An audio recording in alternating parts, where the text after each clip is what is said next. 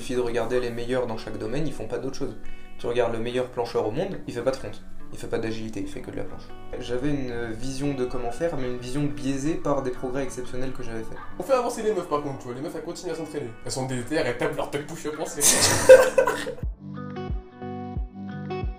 Salut à toutes et à tous, bienvenue dans Level Up, un podcast par Lyad Thenics qui s'adresse à tous les passionnés de street workout, calisthénie et sport de force.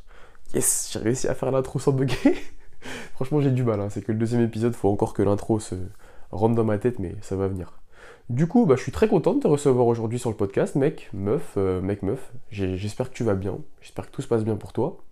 Deuxième épisode du podcast, épisode assez spécial en vrai, enfin...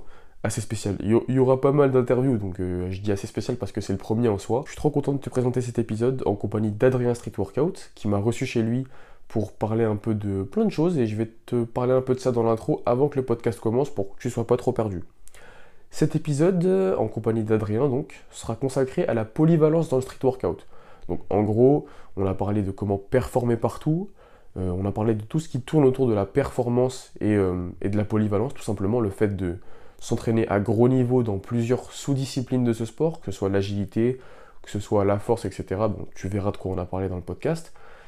Et dans ce podcast, on a fait pas mal de fois référence à un épisode bonus qui, en fait, n'est pas encore posté. Je vais t'expliquer pourquoi. En gros, ce podcast devait être tourné en une seule partie, et cette unique et même partie devait comprendre le parcours d'Adrien, donc YouTube, son parcours sur YouTube, ses performances, et puis ouais voilà en gros ses débuts en street, tu vois, et puis son actualité, donc ce qui se passe en ce moment dans ses performances, ses objectifs, etc.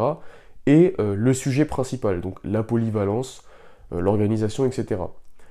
Le fait est que le premier épisode de podcast a été tourné dans des conditions plutôt bancales, et qu'on s'est rendu compte qu'on s'est pas mal éparpillé, et qu'on a vite passé 2 heures à parler de YouTube et des performances. Et tu vois, c'est pas possible de poster un épisode de podcast de 4 heures, même si le format se prête bien à des interviews longues. Mais voilà, 4 heures de podcast, bref. Du coup, dans le podcast, on parle de cet épisode bonus comme s'il était déjà posté, sauf que c'est pas logique de poster un épisode qui parle d'un sujet autre que le principal, avant l'épisode, entre guillemets, phare du truc, qui est la polyvalence. Donc là, t'écoutes l'épisode sur la polyvalence, bah... déjà, merci de l'écouter. Et l'épisode sur YouTube, etc., pour un peu mieux apprendre à connaître Adrien, sera posté dans un second temps. Et je t'en tiendrai au courant sur Insta, tu vois. Et cet épisode sera posté sur la chaîne YouTube du podcast. Je pense que tu le savais, mais genre là, je suis en train de te parler et tu peux voir ma tête sur YouTube. Genre là, je suis en train de faire l'intro du podcast et il y a ma tête et tu peux me voir parler. Et ce podcast aussi sera disponible sur la chaîne YouTube du podcast. Et tu peux voir la jolie tête d'Adrien et moi en train de raconter nos vies. Voilà, si tu as des questions, je rappelle qu'à la suite de ce podcast, il y a un lien en description pour poser ta question vocale. Et dans ce podcast, on a répondu à 2 questions de Mathieu et Arthur. Voilà, merci à vous les gars. Il y en a eu plus, mais j'en parlerai dans le podcast de comment je vais traiter la prochaine. Si tu as des questions, comme je l'ai dit, n'hésite pas. Et puis voilà, prends ce podcast comme une discussion entre potes, hein. C'était censé être hyper structuré et tout, mais on s'est grave perdu. Et on a bien rigolé, donc voilà. J'espère que tu kifferas. Sur ce, je te laisse avec ma discussion avec Adrien. Salut Adrien. Salut. Ça va mec? Ça va et toi? Ça va super. Je suis très content d'être chez toi aujourd'hui pour tourner cet épisode de podcast. Ouais. Aujourd'hui, on va tourner la partie 2, sans le vouloir, parce que de base, c'était censé être un podcast complet, avec le parcours d'Adrien en street, YouTube et perf, et une grosse partie sur la polyvalence. Le fait est qu'on s'est extrêmement éparpillé pendant le premier podcast, et qu'on a bien rigolé aussi. Donc je vous tiendrai au courant sur Insta, mais je pense que le podcast sera disponible soit uniquement sur YouTube, en une sorte de bonus pré-podcast pour apprendre à mieux connaître Adrien pour ceux qui ne le connaîtraient pas bien encore, et pour introduire le podcast un peu plus technique sur la polyvalence. Et c'est de ça dont on va parler aujourd'hui. Donc bah, je t'ai déjà présenté dans le premier podcast, mais on va pouvoir le refaire vite fait. Adrien, 19 ans... J'ai validé ma licence 2 entraînement sportif en STAPS, j'ai eu les résultats pas plus tard que vendredi dernier, là, donc il y a 3 jours. Let's go. Et j'avais dit quoi en présentation? Je sais plus, non, ça suffit. Hein. Ah si, je fais du street depuis 4 ans, maintenant. Ok, ça marche. On va commencer par ton parcours en termes de performance, parce qu'on est un peu plus rentré dans les détails de YouTube dans le premier épisode. Qu'est-ce que tu peux nous dire sur tes débuts en street ? En gros, tu veux que je raconte ma vie, c'est ça ? Oui. Je vais raconter ma vie. En prenant en compte que le bonus disponible sur YouTube, du coup, uniquement, je m'étale beaucoup sur le pré-entraînement. Ouais. Je vais commencer direct à l'entraînement, à savoir que j'ai commencé du coup en juillet 2018 avec l'objectif de réussir un muscle up pour m'aider en natation. Voilà, le muscle up c'est un mouvement que beaucoup de débutants rêvent d'avoir et c'est souvent par ça qu'on commence. Ouais. C'est ton cas aussi, je suppose. Bien sûr. Voilà. Donc j'ai commencé en faisant du set and reps, traction, dips à la barre, dips au para, pompe. Muscle up élastique. Pendant 2 semaines, j'étais un grand fou, mais pendant 2 semaines, je m'entraînais quasiment tous les jours. J'ai débloqué le muscle up et à partir de là, en regardant plein de vidéos annexes, j'ai commencé à travailler les figures de force et d'agilité. C'est-à-dire que dès le début, je voulais tout faire. Et bah mec, tu viens de résumer en 30 secondes vraiment quasiment tout l'épisode bonus qui se passe avec nous, mais c'était très bien résumé. On a parlé un peu des vidéos que tu regardais au début, on a parlé de quels exercices tu faisais, quelle fréquence, comment t'étais un grand arrêt pendant les premières semaines d'entraînement. Un grand résumateur.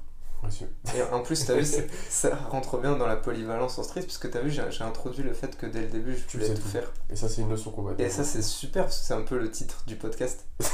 T'as vu comment je suis fort ? Merci, mec, d'apporter de la valeur. Oh, on est là. Vas-y, bah, on va commencer par là où tu viens de finir ton résumé, tu vois. On va commencer par le moment où t'as commencé sérieusement à entraîner les figures. Je pense. Ouais, c'est quoi la question ? Ouais, bah juste, qu'est-ce que tu faisais à ce moment-là ? Genre, tu vois, le titre du podcast, c'est la polyvalence. Qu'est-ce que, dès le début, tu faisais ? Genre, je sais que tu faisais pas mal de choses, mais est-ce que tu peux nous en dire un peu plus sur tes premiers entraînements de force ? Bah, déjà, j'ai continué le set and reps pour m'améliorer en muscle-up, parce que ça restait quand même un objectif principal, et je commençais à tâter un petit peu la force. Et je sais plus, je devais m'entraîner 3 fois par semaine, peut-être... Ouais, non, 3 fois par semaine, avec... quelque chose qui ressemblait à du push set and reps, pull set and reps et un entraînement figure où j'essayais un petit peu tout. Je commençais des tuck front lever, des tentas fausse one leg front lever, bassin cassé, L-sit no rep. Tu les tenais bien quand même. Ouais. Tuck planche en vrai au début, ça commençait un petit peu très, très no rep au début, mais ça s'est très vite amélioré. Ouais, c'est ça, lean planche... Advanced tuck front lever, ce genre de choses, jusqu'à à peu près 2 mois. Je me souviens que du coup, comme j'ai commencé en début juillet, mes 2 premiers mois d'entraînement c'était l'été. Donc j'avais tout mon temps pour faire des entraînements et du coup c'était un petit peu l'introduction à mon arrivée dans le street workout, où je commence à tester un petit peu tout. Et en septembre à la rentrée, donc la reprise des cours, j'étais en quoi ? Je devais être en première. J'étais en première. Donc je rentrais en première et je continuais la natation. Et donc en septembre, c'est là où mes disponibilités sont beaucoup réduites et où donc j'ai commencé à bien planifier, même si je le faisais déjà, à bien programmer tous les entraînements de façon relativement réfléchie pour avoir suffisamment de repos et pour que les efforts soient assez répartis dans la semaine pour que je meure pas. Parce que si je meurs, c'est un petit peu compliqué. Surtout pour faire des vidéos. Ouais. Donc déjà par rapport à ça, j'aurais sûrement 2 questions. Dans les vidéos qu'on voit de toi au début, en fait je voulais dire qu'on les voyait sur ACR, bref on en a déjà parlé. Dans les vidéos qu'on voit de toi au début, front, on voit qu'il y a vraiment des très bonnes bases dès le début, sûrement grâce à la natation, je dis la merde. Grosse prédominance du tirage. Ouais. Voilà. Et étonnamment, et c'est ce qui me choquera toujours et c'est ce qui me choque encore, en tuck pour le coup et tout ce qui était push planche, c'était vraiment débutant, tu vois. T'étais vraiment débutant pour le coup. Ouais, mais ça a pas duré longtemps. Je me souviens de mon évolution. C'est en 2 semaines, je passais de tentative de tuck, bras pliés, no rep. Ouais. Je vois très bien. Tuck planche, certes pas full protraction, mais tenue 10 secondes quoi, et bras tendus. Et voilà, c'était donc tout ce blabla pour en amener à cette question-là. Comment toi t'as réussi à passer de full no rep à une tuck relativement correcte? Full no rep carrément, tu pensais que j'avais la full? Bah, j'ai compris. J'avais développé avant. Ouais. Bref, comment t'es passé de cette étape qui en vrai pose pas mal de problèmes à certains, tu vois, rester bloqué. Mais le problème, mais c'est pas en soi le résultat que j'ai eu, c'est pas un accomplissement du tout, c'est-à-dire que tu peux considérer ma tuck que j'avais. C'est un micro-accomplissement quand même, tu vois. C'est un micro-accomplissement. Comment j'avais fait Les lignes, ça avait suffi ? C'était lean, pseudo-push-up, handstand push-up. C'est tous les basiques en vrai, je devais avoir 2 entraînements par semaine, donc en 4 entraînements, j'ai réussi à transférer la force de base que j'avais, ma base musculaire, en force spécifique pour la planche. Et c'est pour ça aussi que j'ai débloqué un palier, c'est que j'avais déjà la force suffisante pour faire une telle planche. C'est que je ne l'avais pas exploité dans cet angle articulaire spécifique. Dire. Ok, ça marche. Et donc, comment à partir de septembre, tu t'es arrangé pour... parce que pour le coup, tu étais vraiment polyvalent dès le début. En plus de la natation, à partir de septembre, tu faisais quoi? Tu faisais planche front? Je faisais planche front et je tentais un petit peu d'agi. Je me souviens qu'à la fin de mes 2 premiers mois, je faisais bascule, turnaround, jump over, jump on the bar, les trucs comme ça. Je commençais à tenter des 3-6, mais 3-6 j'avais énormément du mal. Okay. Énormément de mal. Ouais, t'inquiète, t'as le droit de faire des fautes. Et ouais, non, si, je faisais un petit peu tout. Et bah, comme je t'avais dit, de mémoire, push certain reps, pull certain reps et séance figure, où du coup, dans la séance figure, je faisais un petit peu de planche, un petit peu de front et un petit peu d'agi. Ok. Ça a dû changer, tu vois, entre temps, entre juillet, août et fin août, tu vois. J'ai dû à un moment structurer en push, planche, pull, front et agité. Et natation, combien de fois? Et du coup, là, je te parlais de août encore. C'est vrai que du coup, je n'ai pas répondu à la question. Arrivé septembre, ça, je m'en souviens très bien. Arrivé septembre, la natation, c'était mardi, mercredi, jeudi. Voilà, je faisais push, figure et push, planche et un petit peu de set and rep, genre des dips et des pompes à la fin. Voilà, okay. Ça fait enchaîner. Okay. Le lendemain, pull, front et un petit peu de traction à la fin. Et à la fin, un petit rappel de tout, genre une petite tentate front par là et pas mal d'amusement en agilité. Donc, puis le lundi repos et mardi, mercredi, jeudi, les 3 entraînements.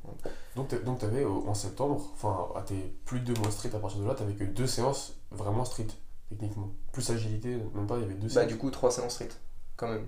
Okay. Mais pure force, 2 du coup. Une planche, une fonte. Ok, ça marche. Et bah à partir de là, mec, comment t'en es arrivé à 6 mois à débloquer une stratégie de planche en fait? Bah ça a continué petit à petit. C'est-à-dire que ma séance push, j'allais de plus en plus loin, je faisais des advanced sucks, je commençais à tenter des straddles. Avec les vacances aussi, 6 mois de street, tu vois, tu te doutes bien quand du coup en 4 mois de septembre à... Ouais, il y a eu tout ça, il y a eu des vacances entre temps, tu vois, les vacances scolaires. Donc pendant les vacances scolaires, c'était l'occasion de faire beaucoup plus de street parce qu'il n'y avait pas forcément de natation. C'était l'occasion de tenter... des fronts, des 3-6, des trucs comme ça. Je me souviens avoir arrêté l'agilité à un moment pour me concentrer à fond sur la planche. Donc il y avait déjà cette notion de compréhension de je peux pas être au top sur les deux. Ouais. Tu savais déjà dès le début? Je le savais, ouais, parce que ça me prenait du temps, de l'énergie et j'avais constaté que, par exemple pendant les vacances, quand je faisais beaucoup d'agilité, j'avais moins de progrès sur la force. Ça marche. Ça t'a mis sans faire de saut temporel, mais juste une réflexion comme ça. Ça t'a mis combien de temps à comprendre? Actuellement, je pense que tu sais très bien comment structurer pour gérer les deux. Oui. Ça t'a mis combien de temps à comprendre? Tu as mis du temps un peu à savoir comment tu marchais, comment tu fonctionnais avec l'agi et la force en même temps, parce que tu as toujours eu de l'agi depuis le début de ta pratique, tu vois. Je dirais, en fait, au bout d'un an de street, où j'ai eu des gros progrès, j'avais une vision de comment faire, mais une vision biaisée par des progrès exceptionnels que j'avais fait. Mais là, on fait un saut temporel du coup. Ouais. Donc on peut y revenir plus tard si tu préfères. Ça marche, on y reviendra plus tard. Mais pour répondre à la question, j'irai quand même 2 ans pour bien comprendre que ça se passe pas comme... Comme quand ça se passe bien. Ok, ça marche. On va revenir là où on s'en est arrêté. 6 mois de street. Bah... Ouais. En vrai, niveau exceptionnel pour 6 mois street. Hein. 6 mois street, niveau exceptionnel. Hein, je pense que c'est... Non, juste niveau exceptionnel. 90 degrés push-up, straddle planche. Straddle planche venu en faisant à la fois les tentats sur ma séance push et à la fois les tentats, je me souviens, en vacances. Parce que c'est en vacances que je l'avais débloqué, en vacances d'hiver, du coup, tu sais, de décembre. Non, vacances de Noël. Ok. Vacances de Noël. Donc en vrai, l'arrêt, entre guillemets, de la piscine pendant les vacances et plus de volume, ça t'a aidé clairement à... Ouais. Ok. Ouais. Mais t'avais déjà la capacité pour encaisser autant de volume, je pense. Mais c'est surtout que, en fait, genre à chaque entraînement, j'étais pas si à fond que ça. Ok. C'est-à-dire, je me donnais, mais je finissais pas par terre en sueur. Parce que justement, je me disais, si je me donne à fond, déjà, je vais être fatigué juste pour le lendemain. Et en plus, avec la natation, c'est compliqué, tu vois, d'être épuisé et de faire de la natation. La natation, c'est épuisant, ça vide. Oui, totalement, ouais, je sais. Et d'être vidé et de faire... Bref, je me réservais un petit peu partout, même en natation, en vrai. Ok, ça marche. On va faire un jump, mais tu vas pouvoir détailler ce qui s'est passé pendant cette période. De 6 mois à un an de street, il s'est passé quoi? Ah, il s'est passé ma première leçon de vie. Hein. C'est-à-dire que je débloque ma straddle en 6 mois de street, 4 secondes. on parle de la polyvalence, mais que c'est génial parce que là, à ce moment-là, en fait, je m'étais dit, à peu près au début quand j'ai arrêté la J, je me suis dit, tiens, bah, j'arrête la J jusqu'à ce que j'ai 3 secondes de straddle. Dans ma tête, c'était loin. Ça s'est passé finalement en quelques mois, ouais. Donc c'est génial. Et à ce moment-là, je m'étais même pas fait la réflexion de tiens, ça y est, j'ai mes 3 secondes de straddle, je vais pouvoir faire de la J. Parce que déjà, on était en hiver, c'est pas trop le temps pour faire de la J. Mais je sais pas, j'ai eu une motivation d'un coup, puis j'ai appris le giant, puis j'ai commencé à apprendre le 3-6. Et en continuant du coup la natation, parce qu'à la rentrée, il y avait natation, ouais. Je faisais beaucoup plus d'agilité, mais même quasiment plus du tout de force. Et je faisais quasiment que de l'agilité. Et j'ai perdu énormément en force, du coup. Mais t'as énormément progressé en agilité, je pense. Mais j'ai débloqué mon 3-6 en gros. Ok, ça marche. Et donc, je perds ma straddle qui était ma fierté. Tu vois, je fais des tentas et ça tient pas, tu vois, ça descend pendant une seconde, alors que j'avais, il me semble, 4 secondes. Certes, pas super clean, mais 4 secondes droite. Bref. Et donc, je me remets à bosser la planche, mais c'est compliqué, j'arrive pas à récupérer mon niveau. Et ça se passe comme ça toute l'année. Ok. Toute la fin de l'année, pardon, jusqu'à les championnats de France de natation, où j'ai dû faire une pause de street pour me focus sur la natation, pour être en forme. On précise que toute la période où t'as pas réussi à trouver ta straddle, c'était sur YouTube. Et ça l'est toujours. Pas du tout. Mais c'est pas la série, ça ? Non, ça c'est après la série. Mais mec, ça t'a pris grave du temps en vrai de maîtriser la planche. Ouais. Ok, je m'en rendais pas compte, mais... Non, là on est à moins d'1 an de street. Ma série, elle a commencé à 1 an et demi de street. Okay. En novembre 2019, là actuellement, je te parle, on est en janvier 2019. Ok, ouais, c'est bon, maintenant j'ai réussi à... Ok, ça marche. Du coup, bah voilà. Donc j'arrive à l'été de 1 an de street, et là, j'arrête. Du coup, après, oui, le fait de faire une pause de street pour me concentrer sur les fédéraux de natation, ça m'a fait énormément perdre en niveau. Mmh. Parce que l'intensité des compétitions au niveau stress, la récupération, tout ça, c'est long, et du coup, pendant 3 semaines, environ, voire même 1 mois, j'ai quasiment pas fait d'entraînement significatif en street.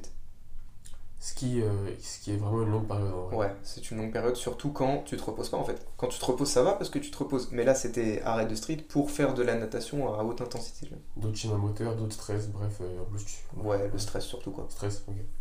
Et donc, je finis les fédéraux, j'arrive mon premier été de 1 an après. Là. Ouais.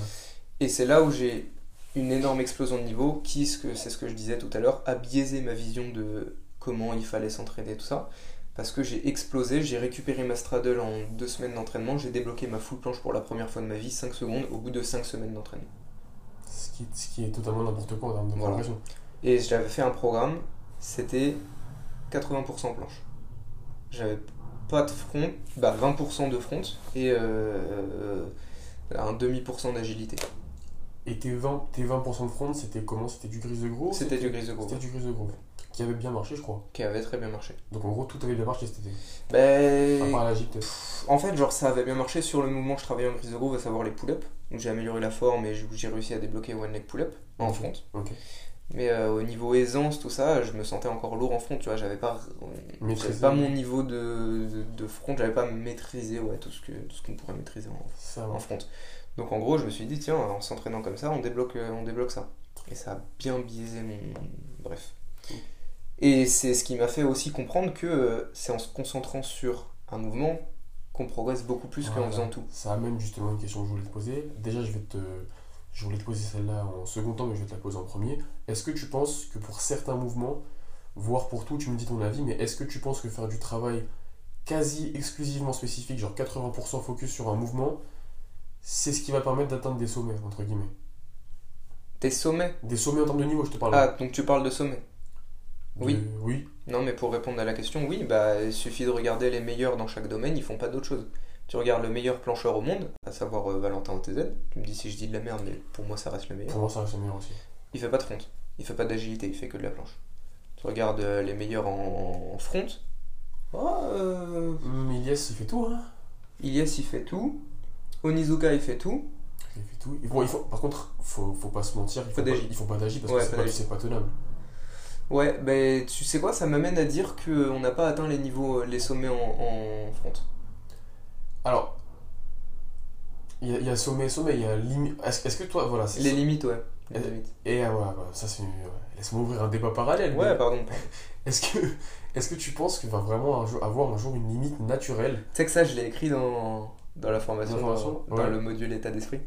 Tu penses qu'il va y avoir une limite naturelle dans une figure? Genre un mec qui vraiment... Il y a forcément... Ça tend vers une limite. Parce qu'en musculation, par contre, ça propre à chacun, au délire que street, mais physiquement, tout le monde a sa limite, tu vois. Mais en termes de perf, moi, j'ai pas encore d'avis fini dessus. Genre, je sais pas si... Je pense que ça tend vers une limite et suffit de regarder dans tous les sports, en fait, ça progresse, mais de plus en plus lentement. Mmh. Et genre, l'évolution, tu vas l'avoir sur une centaine d'années, tu vois. Notre génération, on va pas forcément... il y aura une limite pour notre génération que la génération d'après va dépasser. Ok, ça marche. Je pense que c'est comme ça que ça se passe. Hein. Tu regardes l'évolution dans tous les sports et les records sont battus de plus en plus, mais par des nouvelles personnes à chaque fois. Bien sûr, et de plus en plus lentement. Mais après, faut pas se leurrer, les records qui sont battus actuellement dans les sports mainstream, mec, c'est full dopage. Oui. Faut se le dire. C'est vrai. Voilà, gros, Usain Bolt qui fait 9,30 au 100 mètres, il y a un moment, il mangeait pas que des chocs à pic, le frérot. C'est drôle. Enfin, voilà, gros, j'ai envie de te dire, même, il y a un moment, mais des sportifs dans les sports qu'on pratiquait, gros, Michael Phelps, le mec fait 7 Jeux Olympiques, à chaque fois, il bat son propre record. Laure Manaudou. C'est vrai. La meuf, mais le dopage a permis de dépasser les limites. Bien sûr. Après, on peut se poser la question qui est dopé dans le street. Je ferai un épisode de podcast dessus sans lâcher des noms parce que j'ai pas envie de finir comme Marvel Fitness, mais voilà. Il y a des questions à se poser aussi, tu vois. Pour moi, il y a des questions à se poser. Il y a des mecs, c'est certifié qu'ils le sont pas et qu'ils dépassent leur limite naturellement. Moi, je peux citer qui, par exemple? Franchement, Iliès, pour moi, j'ai aucun doute sur Iliès, tu vois. Tu citais Mageli aussi. Mageli, j'ai aucun doute sur Mageli, j'ai aucun doute sur Caruso non plus. Et c'est des mecs qui, chaque année, en vrai, ils s'améliorent, ces mecs-là, gros. Mmh. Chaque année, ils s'améliorent, chaque année, ils continuent de pousser les limites. Et moi, j'aimerais bien voir un jour s'il y a une limite. Mais bon, on verra.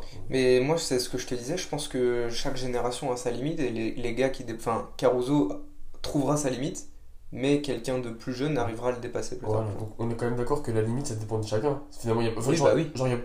mais... je veux pas dire qu'il y a une limite globale. Bah finalement, si on prend le mec le plus fort de la planète et que ce mec a sa limite à lui, c'est une limite globale, tu vois. C'est une limite globale, mais sa limite globale sera dépassée par un nouveau.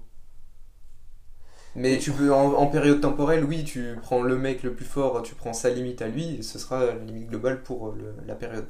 Et c'est que ça j'ai vraiment un problème avec le concept de nouveau plus fort, genre, parce que en vrai, je comprends. Chaque génération, imaginons, je vais prendre... Là, on se perd, mais c'est le but d'un podcast au calme.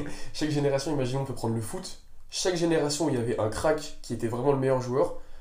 Tous les mecs, t'écoutes les plus vieux, ils vont dire « Pelé, c'était le plus fort, on fera jamais mieux. » Puis arrive Maradona. « Maradona, c'était le plus fort, là, on peut pas faire mieux. » Puis arrive Messi. « Putain, Messi, on peut pas faire mieux. » Et moi, je me dis « Mais mec, jusqu'où ça va aller, tu vois ?» Et en street, je sais pas. Je sais pas si on pourra toujours faire mieux. Mais moi, je globalise avec les autres sports, en vrai, parce que tu regardes les autres sports, tu regardes les records d'il y a 100 ans et tu regardes les records d'aujourd'hui. Ouais, Ah bon. Bah, l'être humain, en vrai, l'être humain évolue. Bah, tu regardes les performances de force en gymnastique il y a 100 ans. Oui, ça puait la merde. Hein.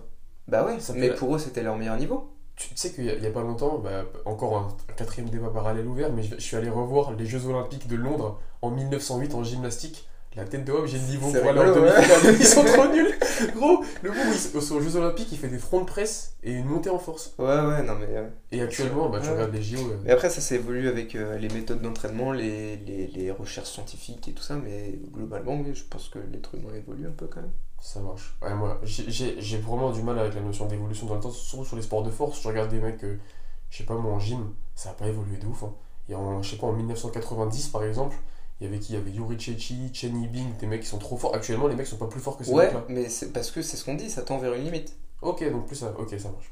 Genre ça évolue, mais ça tend quand même vers une limite. C'est ce que je disais au début, ça tend vers une limite. Ok, attends. Et ouais, vas-y. Ouais, et limite personnelle aussi. Genre, tu peux pas te dire parce que ce mec, parce que ce mec qui est le plus fort au monde, il a sa propre limite, ça fait que c'est une limite globale pour l'être humain. Ça veut pas dire que toi, tu vas aller atteindre sa limite. Je suis d'accord.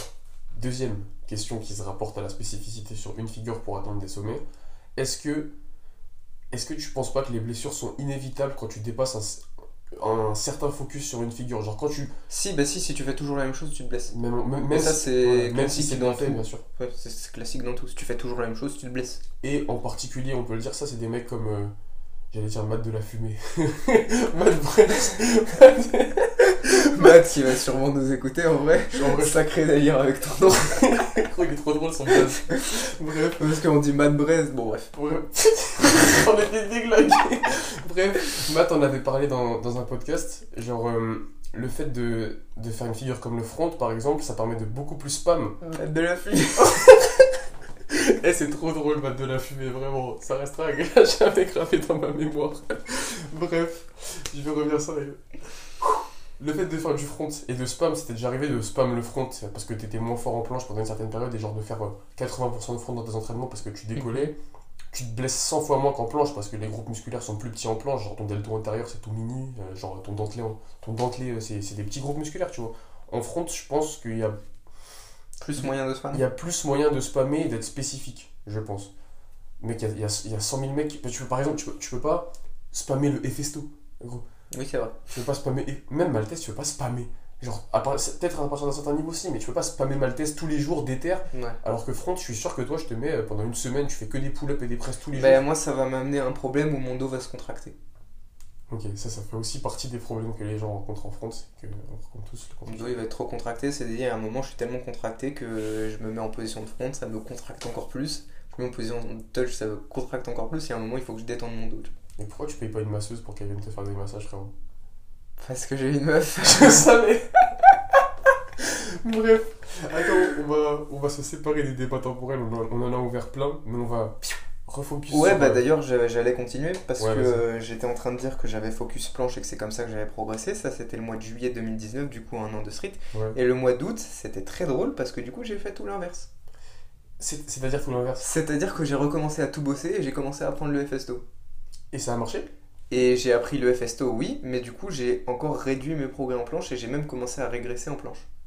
Parce que j'amène d'autres éléments dans mes entraînements et du coup je progresse moins dans d'autres éléments. Et j'étais tellement focus sur ok, bah, j'ai fait ça, ça a marché, si je continue ça va marcher, que je me rendais pas compte qu'en fait non, ça avait marché parce que les conditions étaient réunies pour que ça marche. Tu dormais bien, tu mangeais bien, t'étais déter, t'étais en vacances, zéro stress quoi. Voilà. Ok, ça marche.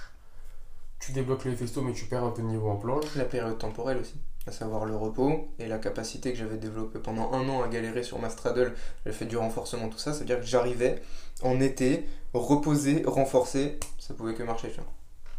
Ça c'est une question que je t'ai pas posée mais je vais la poser aussi parce qu'elle est hyper intéressante. Est-ce que tu penses que les grosses périodes de stagnation, les grosses périodes où tu sais il se passe rien de significatif, où t'as pas un décollage de perf, où pendant 6 mois tu restes à peu près sur les mêmes timings, mais y a des mini progrès, tu vois, est-ce que tu penses que c'est obligatoire pour exploser ou c'est obligatoire pour n'importe quel pratiquant et même avec une programmation adéquate, tu vois, tu peux pas l'éviter, tu peux pas éviter que pendant 6 mois sur une figure ça va... Bah en fait tu vas le contourner le problème. Ok. Parce que bah, c'est comme on disait, si on fait toujours la même chose on va de 1 stagner et de 2 se blesser. Donc si mais paradoxe, les plus forts dans le monde font toujours la même chose. Et bah ils testent des choses.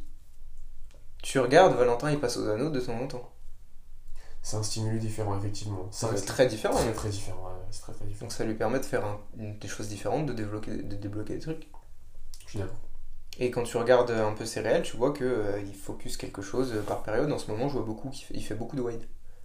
Wide press, il fait beaucoup de wide press. Donc je suppose qu'il est dans une période wide press. Mais pour Valentin, wide, c'est Maltese. Ouais, ouais. 16ème débat parallèle, qu'est-ce qu'une Maltese? On y répondra à la fin. Mais on n'a pas répondu? Si, en vrai, je pense que je vais. Tu vas laisser? Je pense que je vais cut les questions du premier, je vais les mettre dans celui-là, on va y répondre. D'accord, ok. Je pense qu'on va y répondre. Vas-y, ouais, c'est vrai, vas-y. Ouais, bah tu débloques le FSTO et tu perds un peu en planche parce que moins de spécificité. Ouais, ensuite revient la rentrée du coup en terminale. Ouais. Revient du coup la natation. Je pense qu'à ce moment-là, j'ai été démotivé et je m'entraînais plus qu'une fois par semaine en natation. Parce que je crois que c'était parce que t'avais pas réussi à passer la minute. J'avais pas réussi à passer la minute. Ouais. Pali qui fait mal au cœur quand t'arrives pas. Ouais. Ok, donc là, tu t'es vraiment mis all-in street, genre. Bah 95%, parce qu'il reste 5% de natation du coup. Et là, je me trompe pas, vers la fin de l'hiver, c'est YouTube. Exactement. Voilà. La série, donc c'est à dire que je continue à m'entraîner en fait, genre après août, après avoir commencé à stagner, je me dis ok, bah, je vais repartir sur une programmation comme j'avais fait cet été. Ça a pas non plus marché parce que c'était pas le bon moment et il y a un moment ça m'a saoulé et en novembre je lance la série, je dis ok, bah maintenant je vais faire ça, ce programme et je te montre et du coup ça va me motiver, je vais me donner à fond à chaque entraînement et c'est la série. Ok, ça marche.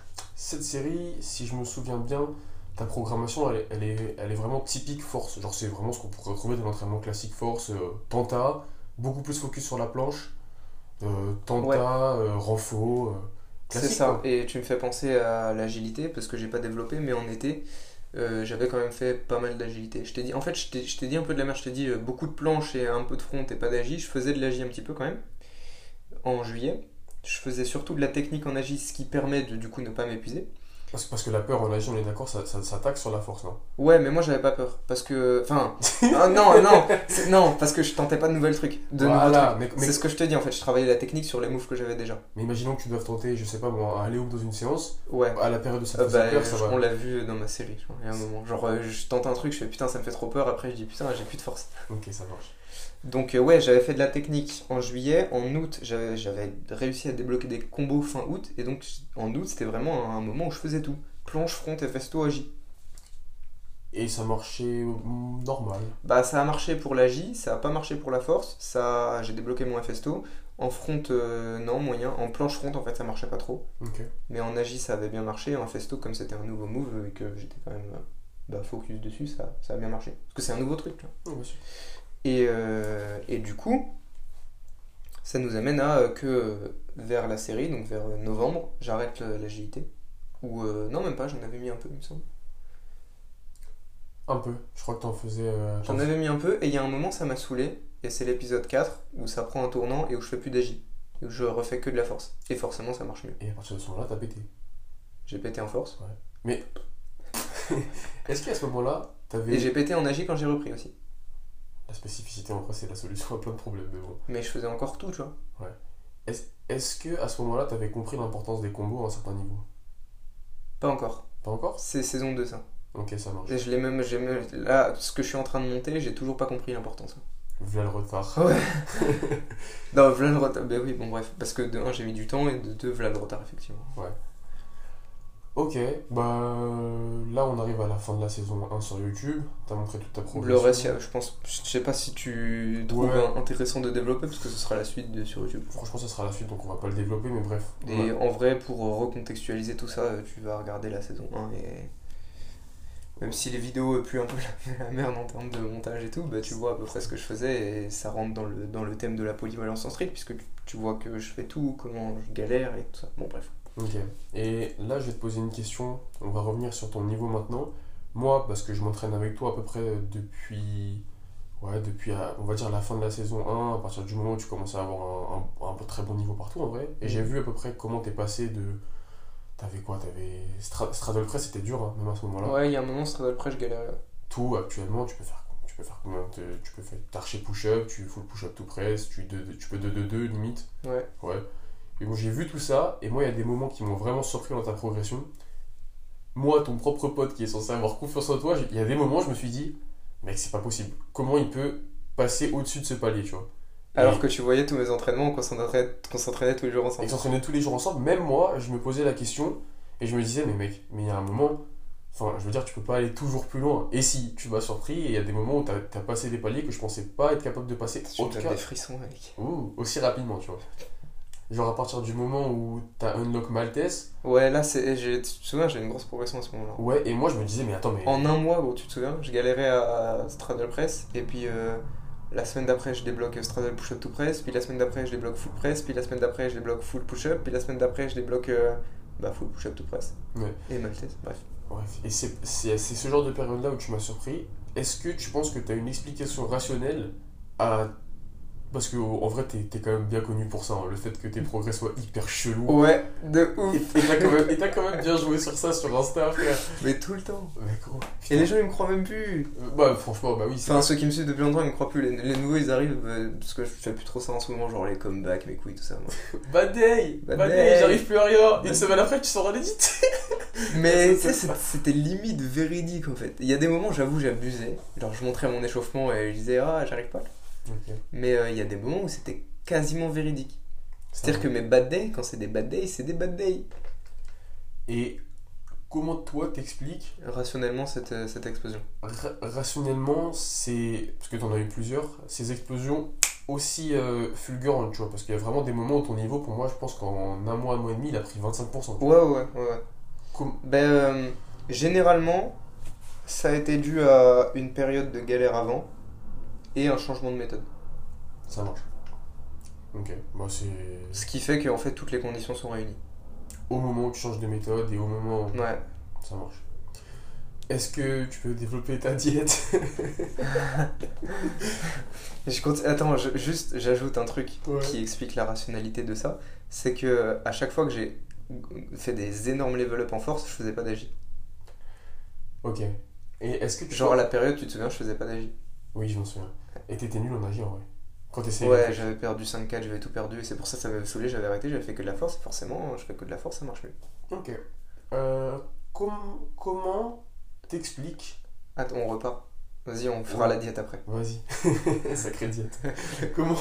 Comment t'expliques qu'il y ait des mecs... Bon là, je te prends vraiment The Exemple, hein. Je vais te prendre Christophe. Hein, tu vois. Okay. Comment t'expliques qu'il y ait des caraquitos comme Christophe, ou je pense qu'on peut même trouver... Parce que moi, en regardant les vidéos de la SWEB, pour ceux qui savent pas, bah, bref, c'est une compète avec un très gros niveau qui s'est déroulée récemment. En regardant les vidéos de la SWEB, j'ai vu vraiment des mecs avec un niveau monumental que je connaissais pas.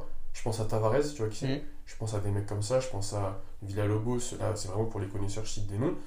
Des mecs qui sont trop forts partout et qui ont tout partout. Comment toi t'expliques ça et comment c'est possible d'arriver à un tel niveau d'excellence en faisant tout? Parce que les mecs ont tout en fait. Les mecs ont réellement tout en même temps. C'est ça le truc, c'est que ils ont tout en même temps. Je pense que sauf s'ils ont eu énormément de chance, qu'ils ont préparé leur compétition. S'ils ont préparé leur compétition. Bien sûr. Tu peux pas tout faire. Sauf si t'as de la chance. À part Sogwon, tout le monde a préparé la compète. Sogwon, c'est un baiser. Attends, je fais une parenthèse, gros. Il est parti battle Christophe. Voilà, il est parti comme s'il partait à une compétition intercommunale. C'est un fou. Pourquoi il est parti sans se préparer? Bref, je sais pas, mais il faudrait lui demander. Ouais, mais bref. Mais tout faire en même temps, c'est très difficile de progresser partout en même temps. Donc je suppose, je connais pas les mecs, je sais pas comment ils s'entraînent. Ouais. Christophe, je le connais pas, je sais pas comment ils s'entraînent. Et il peut juste des combos sur Insta, tu peux pas déduire son entraînement à partir de ça. Mais je suppose qu'ils augmentent un par un chaque domaine. Ouais. Et que c'est calculé, parce que les compétitions sont annoncées à l'avance, pour que au moment où ils arrivent à la compétition, ils rehaussent les domaines dans lesquels ils étaient un peu moins bons sans perdre les acquis en maintenance qu'ils ont acquis pour en maintenance, ce qui les amène à un niveau global excellent partout. Donc ils sont peut-être pas forcément à leur meilleur niveau partout. Partout, bien sûr. Tu vois, c'est par exemple, je sais pas, mais t'arrives à la compète, t'as tout, t'es très bon partout, mais t'es pas forcément au meilleur de ton niveau en planche. Et ce qui fait que t'arrives, si tu programmes bien, à avoir tout en même temps. Bien sûr. Et ça aussi, tu peux t'adapter en fonction des règles des compètes. Si la J ça vaut plus, si la ça et tout. Il y a des mecs par exemple comme Scarlus qui s'en bat les couilles d'être fort en front, tu vois. Le mec il est venu à la compète, il a gagné les 3/4 de ses battles parce que c'est un gros bourrin et qu'il a fait des années avec ses petits doigts sur les anneaux, tu vois. Lui s'en bat les couilles d'harmoniser son niveau. Et toi, je sais par exemple que c'est un truc que tu voudrais pas à terme parce que tu le fais déjà, mais c'est hyper important pour toi d'être fort partout. Ouais. Genre tu veux pas qu'on te connaisse par exemple pour le front ou la planche, tu vois. Non, vraiment tout. Ok. Ça marche. Ça me fait penser à un truc parce que ça fait partie de la polyvalence et que c'est un peu d'inclusivité, tu vois. On amène un peu de féminisme dans le podcast. On commence pas à rigoler. Bref, les meufs. En gros, le niveau des meufs monte de ouf. Ouais, en force. En tout? Ouais, en agi aussi. Je t'avoue, j'ai même pas regardé la SWEB. Ah ouais? Moi j'ai regardé que le premier tour sur le live, mais ça buguait, donc je peux regarder. Moi j'ai regardé parce qu'il y a une meuf qui est archi forte, comme elle est trop belle, bon, vraiment. Et Stéphanie, elle est incroyable. Ouais. Elle écoutera jamais ce podcast. Est-ce qu'elle fait de l'agi? Je crois pas. Un petit peu. Elle a 3-6, elle doit peut-être avoir 5-4. Bon, déjà, le fait qu'elle soit si belle et si forte en même temps, comment Dieu a pu créer cette créature, je me le demande toujours, tu vois, moi. Je sais que si un jour je la rencontre, je lui propose de se marier direct parce que je laisse pas passer ma chance avec cette créature. Mais bon, bref. Ça, tu parles espagnol? Hola, Maria Colmi. Bon. Non, elle est vraiment trop belle, je te jure, j'en fais des rêves la nuit. Bref, comment t'expliques, ou même pas comment t'expliques, est-ce que tu penses, je le remets dans le contexte d'une meuf qui a moins de masse musculaire qu'un mec, qui a moins de testostérone, et à part si vous êtes des fumés complètement fous et qui vont me prôner la sociologie, bref, les femmes sont aussi fortes que les hommes, bref, vous faites un sport de force, vous le savez très bien, les femmes seront jamais aussi fortes que les hommes en même temps, ça c'est un fait. Est-ce que déjà t'es d'accord avec moi? Tu penses qu'il ne peut pas y avoir une meuf aussi forte qu'un athlète au même potentiel. Enfin, tu veux dire, genre, la meilleure des meufs soit aussi forte que la meilleure. Oui, non, bah, au même moment, ce serait impossible. C'est impossible, pas besoin de s'étaler sur le sujet. Mais est-ce que tu penses que le niveau des mecs actuellement, genre, on va dire, on fige le niveau? Je te fige Christophe là. C'est chaud hein. Genre je te mets dans un glaçon, dans un frigidaire, je le fais dodo. Pendant genre 200 ans, Christophe il bouge pas. 200 ans. Genre il parle en bulgare tout seul dans sa tête, dans le frigidaire, tu vois, il bouge hop. Je le laisse dans le frigo, je le fige. On fait avancer les meufs par contre, tu vois, les meufs elles continuent à s'entraîner. Elles sont DTR, elles tapent leur tuck push up en série. Elles sont DTR, tu vois, on arrive en 2200, on casse le glaçon avec une pioche et Christophe il se réveille, tu vois. Et là il y a des meufs qui sont entraînées pendant 200 ans et lui il a dormi. Est-ce que vraiment théoriquement c'est possible que dans 200 ans, avec le concept qu'on a un peu abordé juste avant, l'évolution du sport avec le temps et l'approche des limites naturelles, tu vois, est-ce que c'est possible qu'un jour une meuf ait le niveau de Christophe gros? Ça je me le demande. J'en ai aucune idée, mais je suppose que ça doit être possible. Bah, par exemple, je fais beaucoup de références à natation parce que natation c'est un sport déjà individuel où ta performance elle est propre à toi. Oui. Tu ne battles pas contre quelqu'un d'autre. Je sais pas, du tennis de table, c'est pas l'autre qui envoie la balle. Donc bref, c'est performance individuelle et limite par rapport à soi-même. Tu regardes les records des meufs aujourd'hui par rapport aux records des mecs il y a 200 ans. Est-ce que les meufs, je sais même pas, mais je crois que les meufs les battent, non? Ah oui, les meufs les battent. Donc, bah si ça a été possible en natation, pourquoi pas en street workout, tu vois.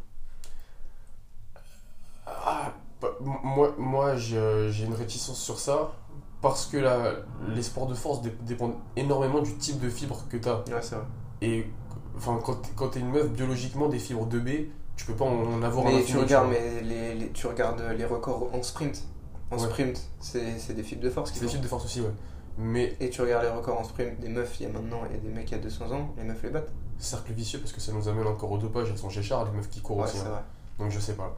Bon bah fais Géchard les meufs alors. On était Christophe, mais en vrai, même Christophe on sait pas s'il est chargé ou pas. Mais ça t'en parlera dans ton podcast. Oui voilà, mais ça... C'est triste de pas savoir, tu vois. Mais bon. Mec, je crois qu'on a quand même bien fait le tour de la polyvalence. Ouais, tu voulais me parler de nutrition?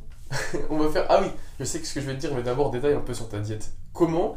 Et ça c'est un mystère aussi, tu vois, on en parlait avec Guigui. Gros, même si tu fais pas 1m90 et que t'es pas une montagne de muscles, t'es quand même bien stock parce que tu fais un sport qui nécessite d'avoir une base musculaire assez importante pour pas s'enculer quand tu t'entraînes, tu vois. Comment t'arrives? Parce que j'aime pas me faire enculer en fait. On va cut ça. On cut rien du tout, vas-y, dis. Vas-y. Comment, voilà, c'est pour. On va dire que vous êtes les élus, si vous écoutez ça, on s'en fout, on met tout. Bref. Comment t'expliques qu'avec des putains de plats Carrefour, t'arrives à maintenir ta masse musculaire? C'est parce que c'est Fleury Michon. Et à pas trop de blessés, mec. Parce que tu sais. Mais parce que je mange pas que ça déjà, et parce que toi, tu m'as vu sur mes pires jours et t'as globalisé mes pires jours. Oui, c'est vrai. À savoir, réveiller midi, ding. El famoso. En fait, quand tu me fais des... On va expliquer parce qu'ils vont pas comprendre. Un jour, je lui ai fait un vocal à 13h parce que je venais de me réveiller et il y avait mon petit déj, je me faisais chauffer du lait et donc il y a le micro-ondes qui sonne et je fais « Ah, c'est mon petit déjeuner !» Et on entend dans le vocal, on entend « Ding !» Et depuis, bah, c'est resté le ding à 13h. C'est resté le ding, c'est le petit déj à 13h. Mais du coup, ouais, tu m'as vu sur mes pires jours, à savoir petit déj à 13h avec Chocapic, goûter à 17 à 16h parce que c'est bien le goûter à 16h avec des madeleines et le soir, par contre, repas normal ou pas. Super pas normal, si, je pense pas. Ouais. Mais non, mais en fait, dans une journée normale, je me lève, je prends mon petit déj. Bon, toujours les chocs à pic. Ouais. Mais bref, c'est pas grave, il y a du lait, c'est bien le lait. calcium. Ouais, bah ouais, de ouf. Le midi, à la limite, plat Carrefour et puis un fruit, tu vois. Ouais. Bon, c'est quand même assez rare le fruit, c'est plutôt les compotes Carrefour. Mais tu sais que mec, attends, je continue. Vas-y, mais je dirais ce que je voulais dire après, mais ça me trépanne vraiment, vas-y. Mais en vrai, je pense que mon apport calorique est suffisant et. Ah ouais. Bah, pense. En fait, parce que avec ça, plus. Bon après, c'est pas... en fait, on peut parler de quantité. Je pense que quantité c'est bon, mais qualité, il y a peut-être des problèmes. Là, il y a peut-être des problèmes de qualité. D'accord. Mais ça, bon après le goûter c'est souvent de la merde, mais le soir quand même, en général, bon, je suis encore chez mes parents et c'est ma mère qui fait à manger. Ça reste quand même des grosses portions parce que j'ai fait justement des demandes de maman, j'ai faim, ouais. Je m'entraîne, j'ai faim, et elle me fait des bons trucs, tu vois. Donc c'est ce qui, je pense, en globalité, avec des plats Fleury Michon divers et variés, de un peu tout, ça me permet de manger un petit peu tout, en qualité pas forcément les meilleurs, tu vois, mais ça reste du Nutri-Score B. T'as pas intérêt à faire un e-book sur la nutrition, on va tirer dessus. Mais en fait, non, vas-y, nutrition, j'ai les connaissances théoriques, mais j'ai jamais appliqué. parce que j'ai les cours, tu vois. Genre, je sais quel pourcentage de lipides, glucides, protéines il faut, mais j'ai jamais compté mes calories, je me suis jamais dit, tiens, bah, y a 25 grammes de protéines dans ce plat, alors j'en suis à 15%, il faut encore que je mange, tu vois, jamais fait ça. C'est vrai. Mais à contrario, le sommeil, t'es un fou furieux, et t'as raison de l'être. Ouais, mais je fais pas exprès.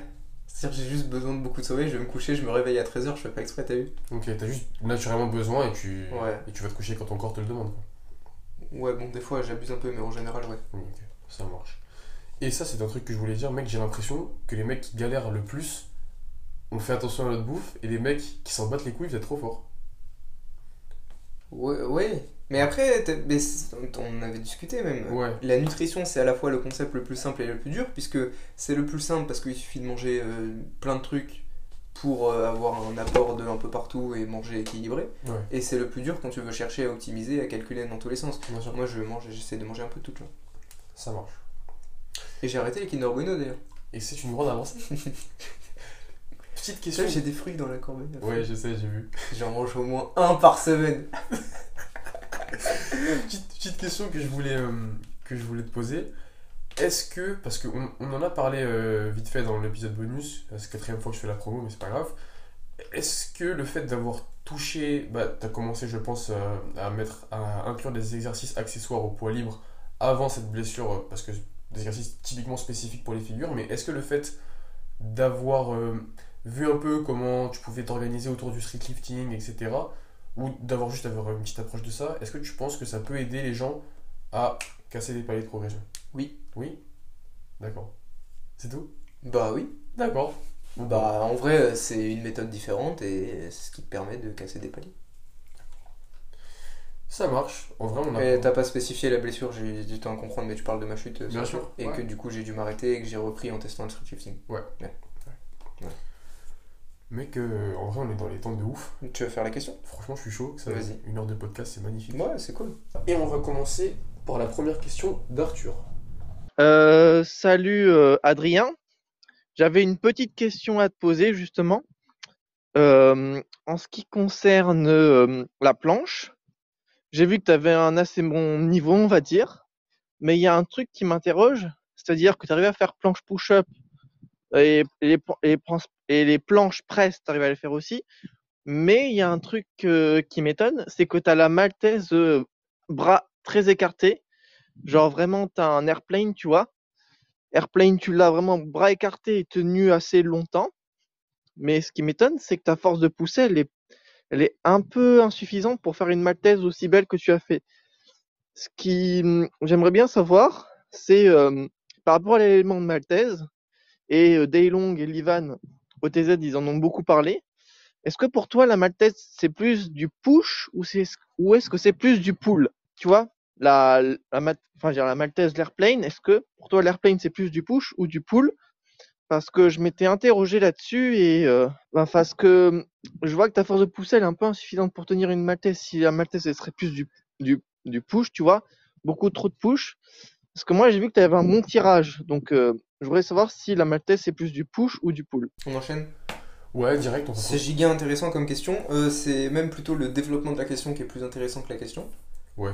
Mais c'est super intéressant. C'est très intéressant. On va parler encore une fois spécificité. La maltaise c'est pas du tout pareil que les planches et les fronts. Et du coup, je suppose que tu compares mon niveau en planche avec celui de par exemple Dailong, qui est chaud et qui enchaîne plein de push-ups et plein de press, ou celui de Valentin OTZ, ou celui de Lyvan, ou celui de tous ceux qui font la maltaise. C'est différent, c'est pas le même angle, c'est même pas les mêmes muscles. À préciser que c'est pas le même angle avec ta définition.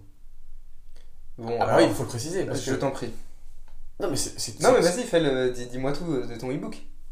Ça n'a rien à voir. Dans mon e-book, je parle juste des implications musculaires. Est-ce que ça change? Ah oui, ça répond à push et pull. Mais ça répond à push et pull, mais ça répond pas. Et justement, c'est là que je veux que t'interviennes. C'est toi en particulier.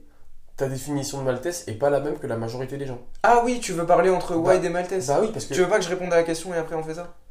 Mais est-ce que tu peux répondre à la question sans définir la différence dans ta tête à toi entre wide et maltaise? Parce que si lui il pense... Lui il pense maltaise wide et toi tu vas parler pour maltaise... Non mais parce qu'il me parle de airplane. Il me dit t'as un airplane alors que t'as pas... Ok, vas-y.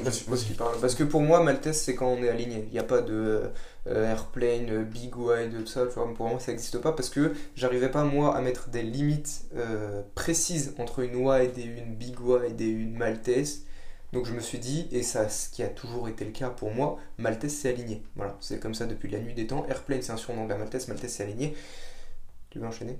Ouais, j'allais juste dire que je suis peut-être influencé parce que je traîne avec toi, mais pour moi c'est totalement logique aussi. Et ça l'est encore plus quand je me fie aux définitions de gym. Il y a trois figures comme ça sur lesquelles on peut avoir des débats. Et bizarrement, tout le monde s'accorde à dire que pour la croix inversée, c'est clean quand c'est aligné.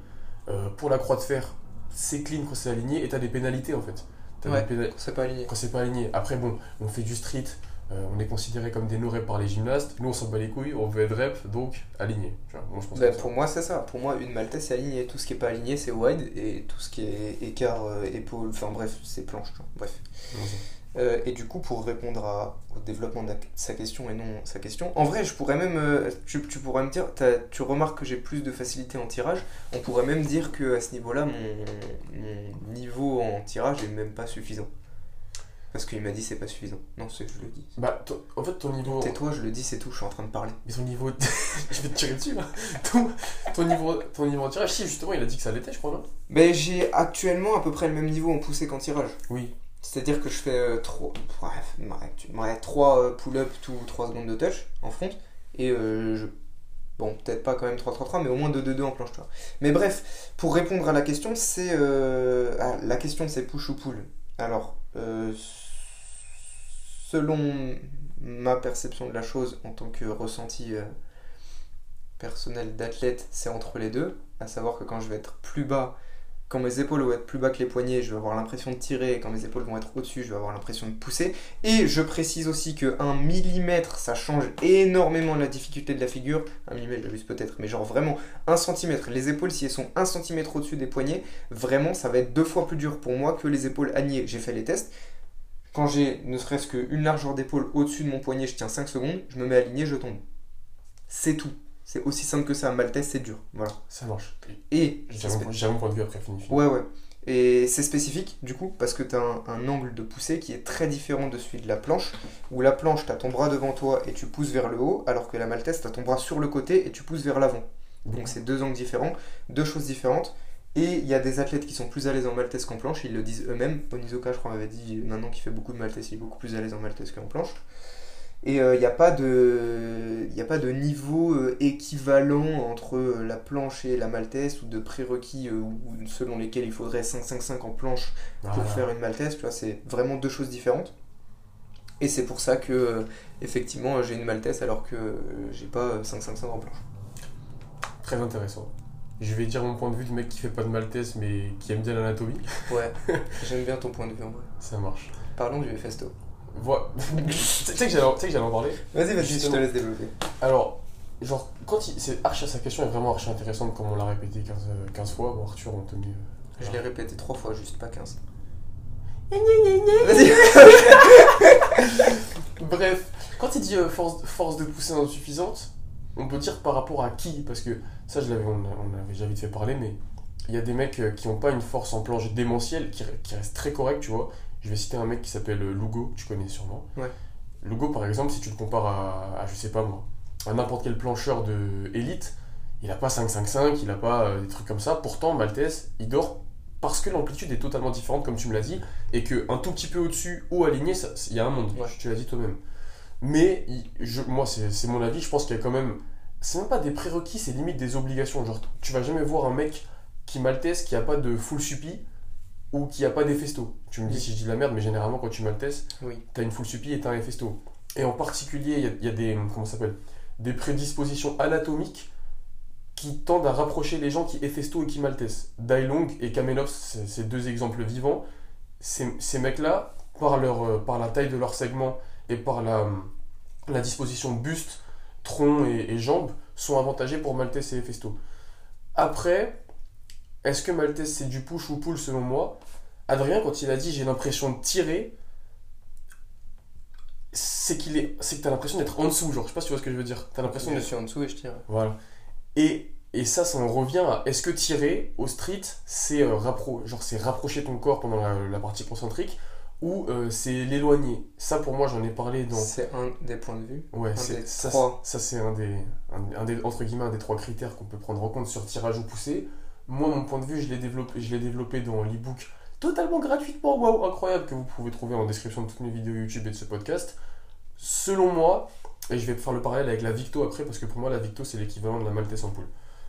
Selon moi, ça reste push, puisque l'implication musculaire ne change pas, il y a juste une différence d'amplitude. Genre, c'est exactement comme si dire...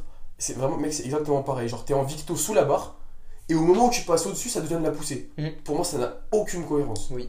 Pour moi, ça n'a aucune cohérence, et c'est juste l'amplitude qui est différente, donc tu sens des trucs différents. Genre, c'est comme si... Mec, c'est pareil que les festos. Genre, t'es en semi-planche, et au moment où tu passes un tout petit peu en dessus, ça deviendrait du tirage. Pour moi, ça n'a aucune cohérence, mais par contre, en termes de ressenti, je comprends totalement que ça change de ouf, puisque en fonction de l'amplitude d'un mouvement, tu peux avoir des ressentis totalement différents. Après, peut-être qu'un jour, j'aurai le niveau de... De toute façon, c'est très simple, vous allez voir le e-book disponible où ? Mais je le mettrai en description de ce podcast. D'accord, vous allez voir le e-book gratuit de Lyad Thenics, où il vous explique son point de vue, et c'est génialement bien expliqué. Et moi, je reste sur des définitions old school d'un mec qui veut pas changer d'époque et qui est borné par sa vision des choses, parce que je suis un imbécile et qu'il y a que les imbéciles qui changent pas d'avis, et j'accepte d'être un imbécile. Ouais, mais t'es un imbécile qui maltaise quand même, moi j'ai pas. Ouais, mais en final, j'ai envie de dire on s'en fout un petit peu, parce que tant qu'on fait la figure, c'est bien, tu vois. Ouais. Dire je fais des collages maltaise, donc je fais du tirage, puis je vais pousser quand je dépasse l'amplitude, on s'en bat les couilles, je fais des collages maltaise, c'est tout, tu vois. Et c'est pareil, on parlait tout à l'heure des noms, wide, tout ça, en vrai on s'en bat les couilles, fais ta figure, c'est tout. Pourquoi tu vas te casser la tête à dire est-ce que je fais une wide ou est-ce que je fais une maltaise ? Voilà. Ouais, ben moi ça m'embête quand même. Hein, oui, débat. Ça m'embête aussi, mais nique sa mère. Surtout que moi je considère que dans le cas de Valentin, pour moi, c'est totalement utilisé de manière malhonnête. Moi, je te dis, on bat les couilles. Hein. Il reste 4 personnes sur le podcast. C'est vrai, c'est pas faux. Ah, mec, c'est utilisé de manière malhonnête. Je suis sûr qu'il a pas 5 secondes de haul dans l'AirPen, comme il l'appelle. Moi je pense qu'il a. 5, tu penses ? Il est fort. Bien sûr qu'il est fort. C'est juste qu'il fait pas. Parce qu'il a pas envie ou je sais pas quoi, mais je pense qu'il est tellement fort qu'il a peut-être même 10 secondes. C'est vrai, c'est possible. Mais en gros, de ce que j'ai compris, il fait pas parce qu'il peut pas combo avec. C'est-à-dire que s'il va faire son airplay, ouais. À lui, qu'est-ce qu'il fait après ? Il tombe, il rapproche les barres et il fait autre chose. Et ça, il veut pas. Genre lui, il veut prendre les barres et faire des trucs. 47ème débat parallèle, est-ce possible de presser un vrai airplane, entre guillemets ? Genre full aligné, parce que ça fait. Ouais, ça, personne l'a jamais vu. Ouais. Ceux qui s'en rapprochent le plus, c'est Onizuka, Iliès et d'autres, il y en a de plus en plus en vrai. Ils sont toujours au-dessus, et comme je l'ai dit, la différence est tellement énorme entre eux. Surtout en presse. Largeur d'épaule, même en tout, ne serait-ce qu'en hold, alors imagine en presse. Ouais. La différence est tellement énorme, je l'ai dit, je hold 5 secondes avec ne serait-ce qu'un angle au lieu de 180 degrés, je suis à 170 degrés. Je tiens 5 secondes au lieu de 0 secondes quand je suis aligné, tu vois. Donc est-ce que c'est possible ? Je pense que oui. Ok. Mais tu penses qu'il va falloir encore un petit peu de temps pour que ça ouais. Ça marche. Est-ce que tu penses que tu seras le premier à la faire ? Non. Non ? Bah les gens sont trop avancés. Ouais. Ok. 18ème débat parallèle. Est-ce que tu penses que actuellement t'es en retard par rapport à l'élite mondiale ? Ouais, de ouf. Ouais. Mais je sais que je vais rattraper. Ça marche, je le sais aussi. Ouais. T'inquiète. Je pense qu'on va passer à la deuxième question. D'ailleurs, je tiens à préciser, je pense que je l'aurais dit dans l'intro de ce podcast. Mais la question, sur les 3 questions que j'ai reçues, il y a une question d'Étienne. Big up Étienne déjà, merci à toi. Et ça sera l'épisode suivant d'ailleurs. Ça sera consacré vraiment à cette question. Je n'en dis pas plus, vous verrez. Tac. Et là, tu peux appuyer sur l'entrée, je pense que c'est bon. Ouais, nickel, je lance la question de Mathieu. C'est parti. Donc salut Adrien et Lyad. Donc moi, ma question, ça serait quel conseil vous donnerez à quelqu'un qui commence à avoir une base de force, un muscle-up slow, une dizaine de muscle-up, tout ça, et qui voudrait commencer au statique ou continuer à progresser. Pour vous, quels seraient les meilleurs conseils ? Réponse générale, t'as une idée de ce qu'on pourrait répondre ? C'est quoi ces conseils pour quelqu'un qui a muscle-up et qui veut commencer la force ? Qui veut commencer la force ? Tu travailles la planche et le front parce que c'est ce qui va te permettre de progresser dans tout le reste, puisque c'est les deux grandes figures qui vont recruter le plus de muscles et qui vont avoir le plus de transfert sur le reste. Donc tu travailles planche et front. Et c'est déjà un bon conseil de travailler planche et front. Ouais. Après, ça dépend de tes objectifs. Si tu veux faire que de la planche, fais que de la planche. Et après, commence doucement et commence par les basiques et prends ton temps et bon courage. pour moi, si je peux rajouter au fait de commencer par plancher front, c'est, selon moi en tout cas, pour ceux qui galèrent, de déjà maîtriser back lever ou monter en force. Avant, parce que je sais que je l'ai expérimenté. Ouais, pour moi, ce serait en parallèle. Voilà, pour les mecs. En fait, en parallèle avec les vrais basiques, tu vois. Genre, tu vas faire des lignes et pendant ce temps, tu vas bosser ton back lever. Tu vas pas directement faire des tucks. Ok. Bah voilà, c'est ce que je voulais dire, mais j'ai pas réussi à le formuler correctement. En gros, avant de commencer le spécifique planche progression, si t'en es à faire des basiques de renfort pour la planche, genre des lignes et des tuck push-up, à ce moment-là, si tu veux apprendre back lever et monter en force, pour moi, c'est un très bon moment.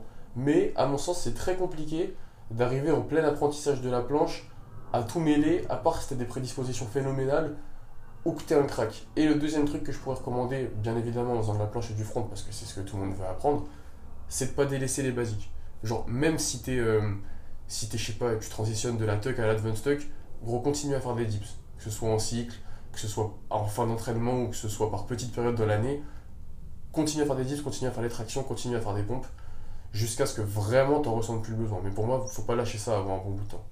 Voilà. Je pense qu'à partir de straddle planche et de full front press, tu peux commencer à t'en délaisser. Totalement. Là, je suis totalement d'accord. Parce qu'il y a plein de... à l'époque, quand je commençais sur Insta et je faisais des petites boîtes à questions, on me demandait si je faisais encore du set and reps. À ce moment-là, j'avais déjà la straddle et je disais non, j'en fais plus. Tu vois. Mais c'est vrai qu'au début, j'en ai pas mal fait. Ouais.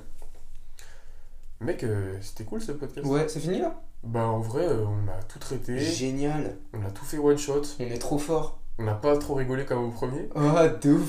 Franchement mec, j'ai bien kiffé là. Ah, moi j'attendais une petite question un peu spéciale. Mais mec, heureusement que tu me le rappelles. J'ai une question à te poser. Ouais, dis-moi tout. En gros, ce podcast, je l'ai lancé en grande partie parce que je suis un giga auditeur de podcast et que depuis, entre guillemets, mon aventure YouTube, j'ai même pas fait 10 vidéos tellement je suis un branleur.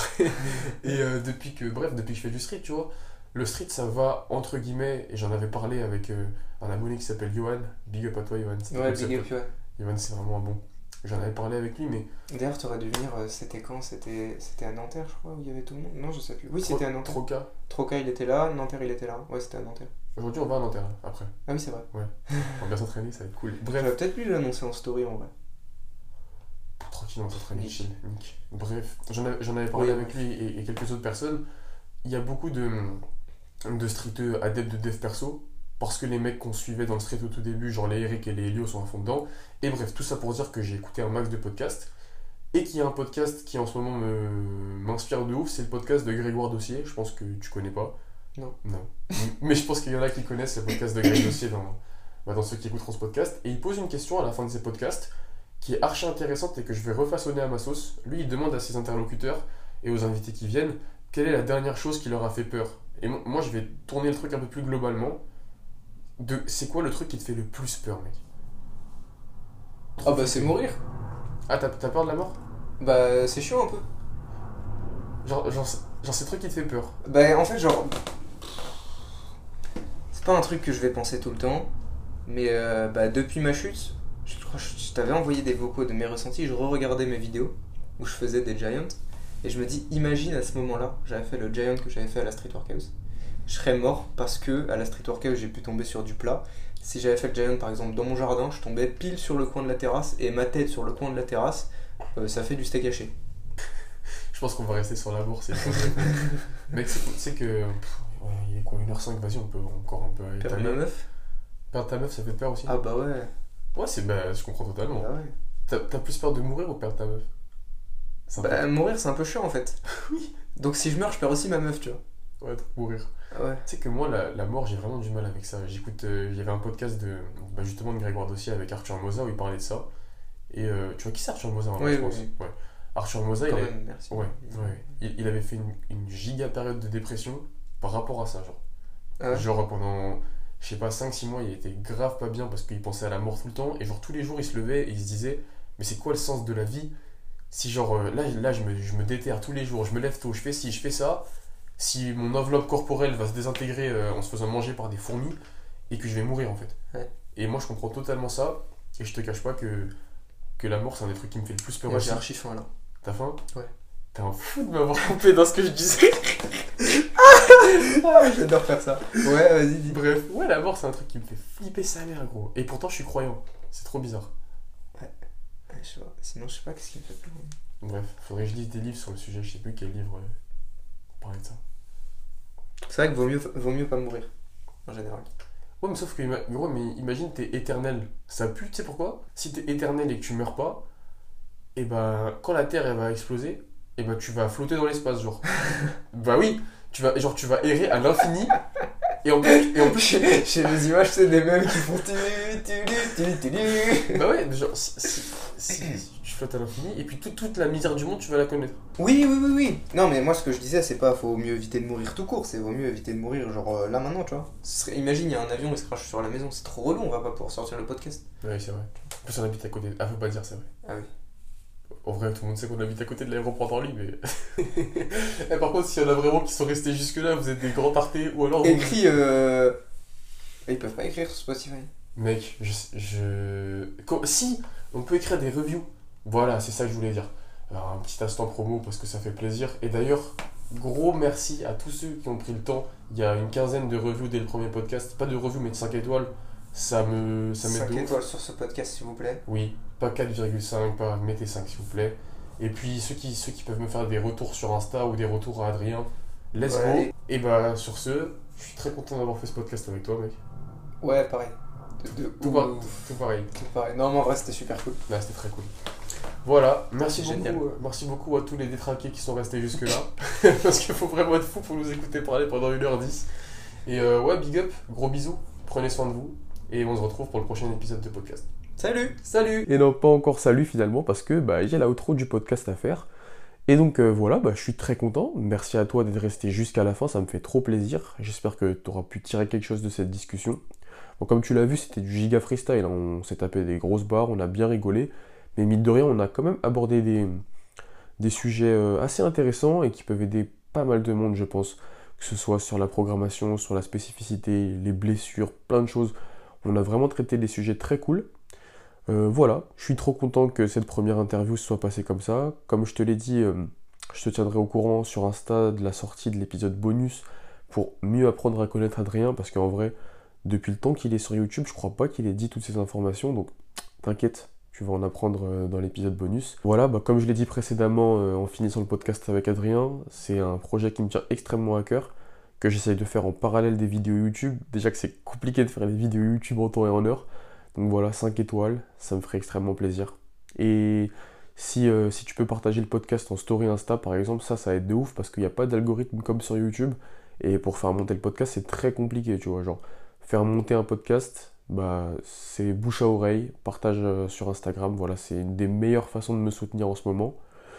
Si t'es resté jusqu'ici, il y a un très très gros projet qui arrive dans la semaine, là où semaine ou dans 2 semaines, t'en seras tenu au courant sur YouTube. Je vais commencer à teaser ça gentiment sur Instagram.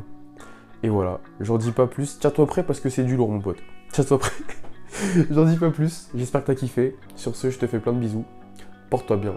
Prends soin de toi. C'était Lyad et Adrien. Et je te donne rendez-vous pour le prochain épisode de podcast où je vais répondre à la question d'Étienne. Voilà.